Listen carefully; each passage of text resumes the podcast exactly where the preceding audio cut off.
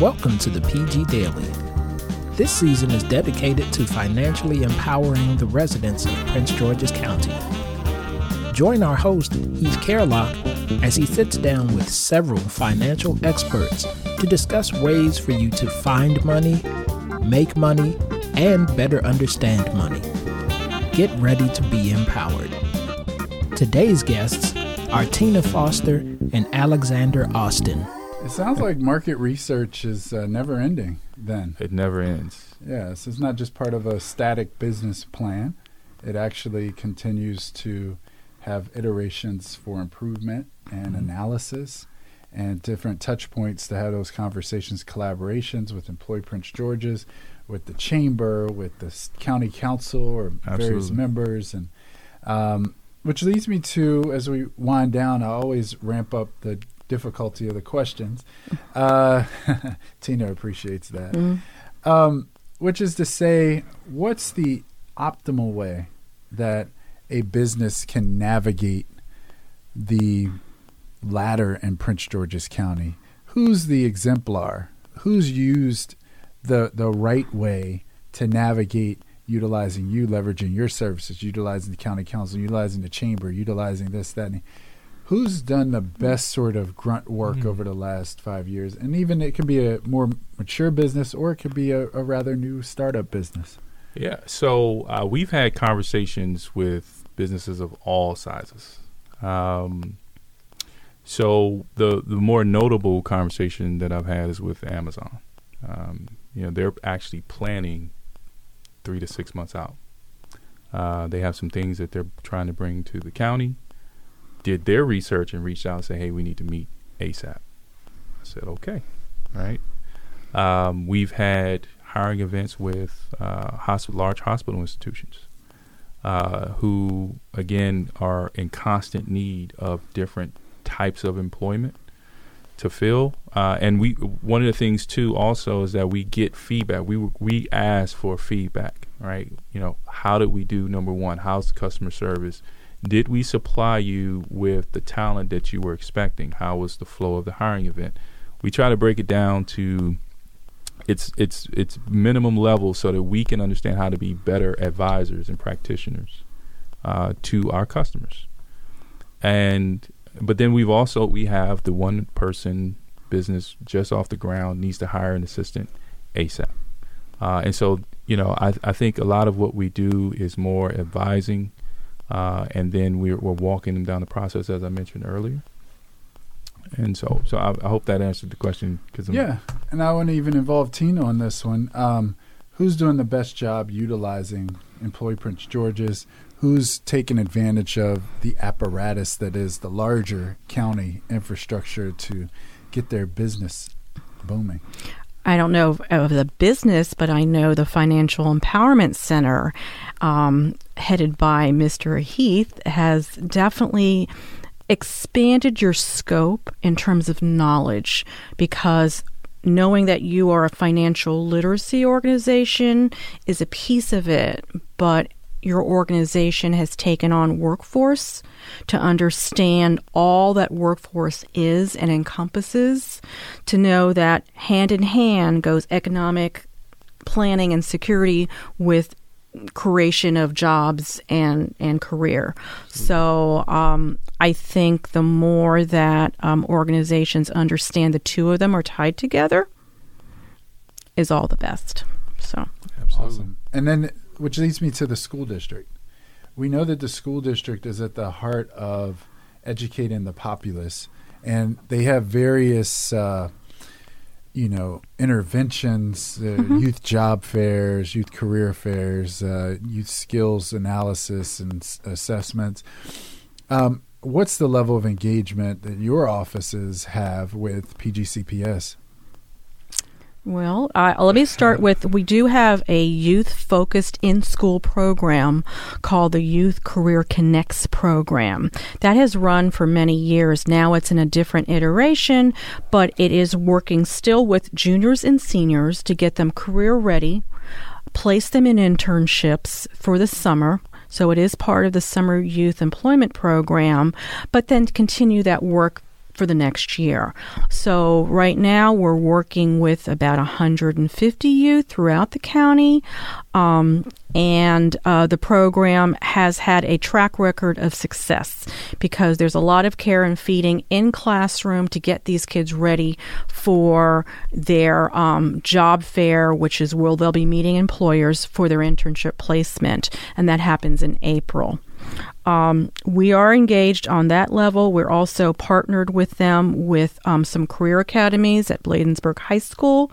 We have placed um, a number of students over at Doctors Hospital which has been a very successful program because it was a very last minute. The program was created, but we were told that they didn't have employers. So our staff, with Alex's direction, um, were able to put together a very quick relationship with one of our current employers, bring in young people who were even younger when they're used to working with. Um, so there had to be some some um, support around that, and the hospital is thrilled with their young people. They're going to continue the program for next year. So we're doing those kinds of things when asked to do. The, the, the county overall has been doing a lot with the career and technical education. They're getting a lot deeper offering a lot more um, opportunities for students. So, where we can assist and help and support, we're there, and they know that. Now, is this a broad level relationship throughout the county and all of the districts, or is this centralized in certain piloted areas? I, I think it's based on um, the um, the, the, the Youth Career Connects program is we're we're part of a larger grant that the county is running um, with um, their particular grantee. So, but it is segmented based on certain funding areas and certain geographic areas. But it is open to the entire county. Awesome, awesome. And so, Alex, in wrapping up, what are the jobs of the future? How can we uh, encourage listeners to know? Oh, well, if Amazon is doing that, then I need to start training this way. And yes. What what can employers also begin planning for? Absolutely. So, uh, surprisingly enough, um, jobs of the future really entail more middle skill um, skills and technologies, right? So, obviously, automation is going to play a part in that, but uh, your management consultants, accountants, um, general managers are actually the jobs of the future right? Um, and so, you know, we have the executive level, senior executive level, mid mid management, middle skill level, and entry level. But that middle skill um, demographic is where you're going to see a lot of the population migrating to, a lot of employers migrating to as they expand, as they acquire companies, as they integrate systems into their workforce, uh, because it's the it's the management of systems and people, right? And so you know, project management uh, in mm-hmm. IT is big. Why? Because you got to be able to understand the technology and you got to be able to manage the the technologists, um, which is really more of a a a relationship development skill than it is a technical skill. It's how you deal with people. Uh, so I would say definitely uh, middle so middle skill opportunities is where I would look for in the next t- five to ten years, uh, and then how those positions are rolled out really will be dictated by um, the political environment. It would be dictated by the market and, and infrastructure of technology. Um, I definitely think just where we're going um, as a country, uh, particularly with our infrastructure, that you can look at information technology, you can break that down um, in several levels like cybersecurity, you can look at construction. Uh, but even some things like HVAC, uh, HVAC, plumbing, um, mm-hmm. you know, those skills never, they never go away. Um, you know, medicine, um, nursing, uh, GNA, uh, GNAs, we would call them geriatric nursing assistants. Uh, LPNs are, are mm-hmm. big. So it's it's wherever the migration of the population is going, where the migration of technology, and where they both intersect, is where the success is going to be. So we know we have IT, mm-hmm. construction, hospitality, and food services. We know we have engineering. We know we have these wonderful fields of practice, mm-hmm. transportation, even. But we still have unemployed people. We still have underemployed people. in great segments and portions of the county that aren't necessarily in in the spirit of working or finding a job. Some of some folks have broken spirits out there. Mm. What breaks your heart in the idea of this unemployment, underemployment, um, folks who just can't get adjusted? What breaks your heart in this? And tell us about the hope and resilience that you expect for Employ Prince George's to stir up in the, the community. Absolutely. With that, um, I've worked with job seekers who have had so many barriers to employment. You know, they may be returning citizens.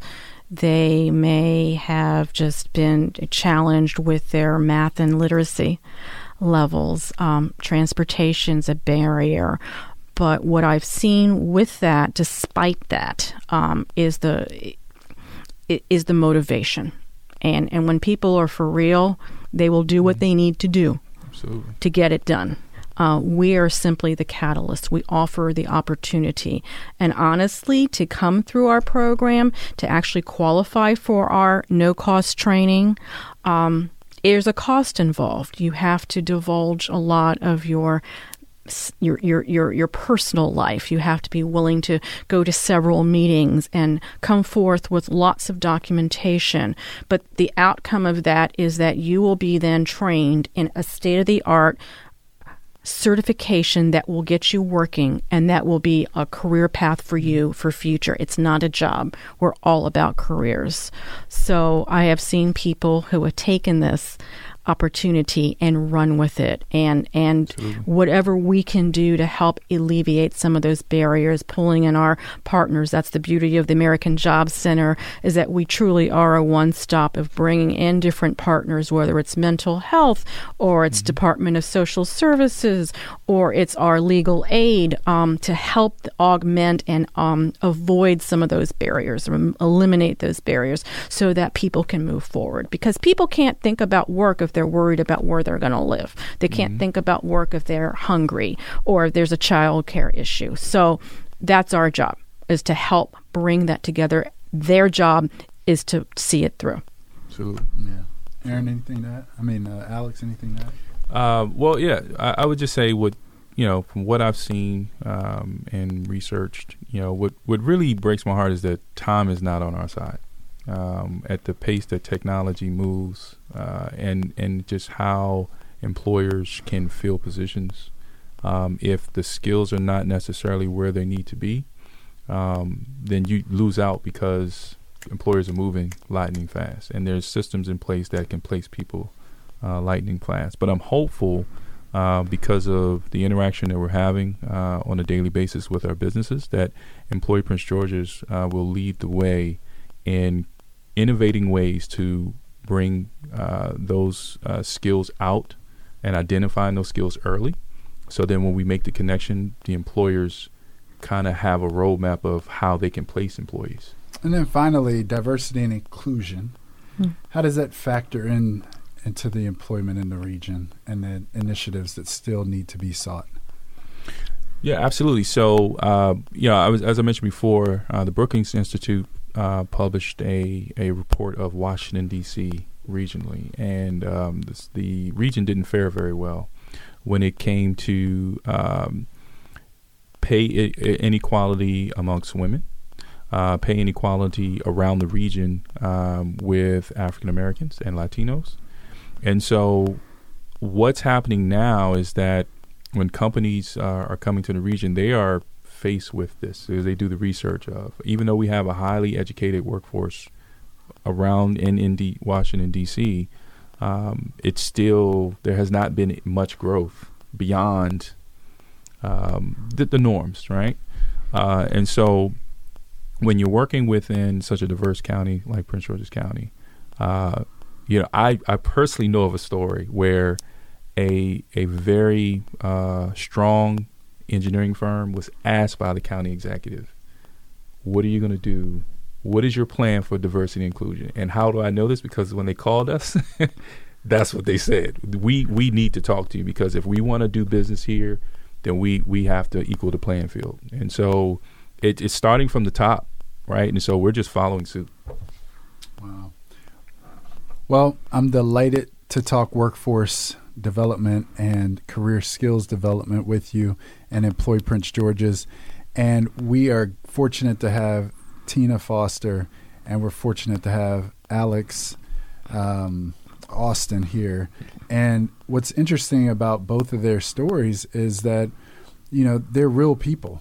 And in the space of uh, launching into helping others, it's good to have sort of realness about you, whether it's taking care of family members, having a favorite color. Oh, here we go. So, the way we prep people on the show is to talk, uh, to, to humanize them because these are real professionals who have real burdens on their on their weekly schedules and their hearts. So, uh, we're fortunate to share in this part of your time. So thanks for being a part of the show. Appreciate yeah, it, Heath. You. Can I add um, just to sh- for anyone who is out there listening, if you're a job seeker and a business, please connect with us at www.employpg.org or you can call us at our main number at 301 618 8400. This podcast was recorded at Prince George's Community Radio, located on the campus of Prince George's Community College. The music for the podcast has been provided by David Smalls, and the PG Daily is executively produced by David Smalls. Join us next time for more financial empowerment.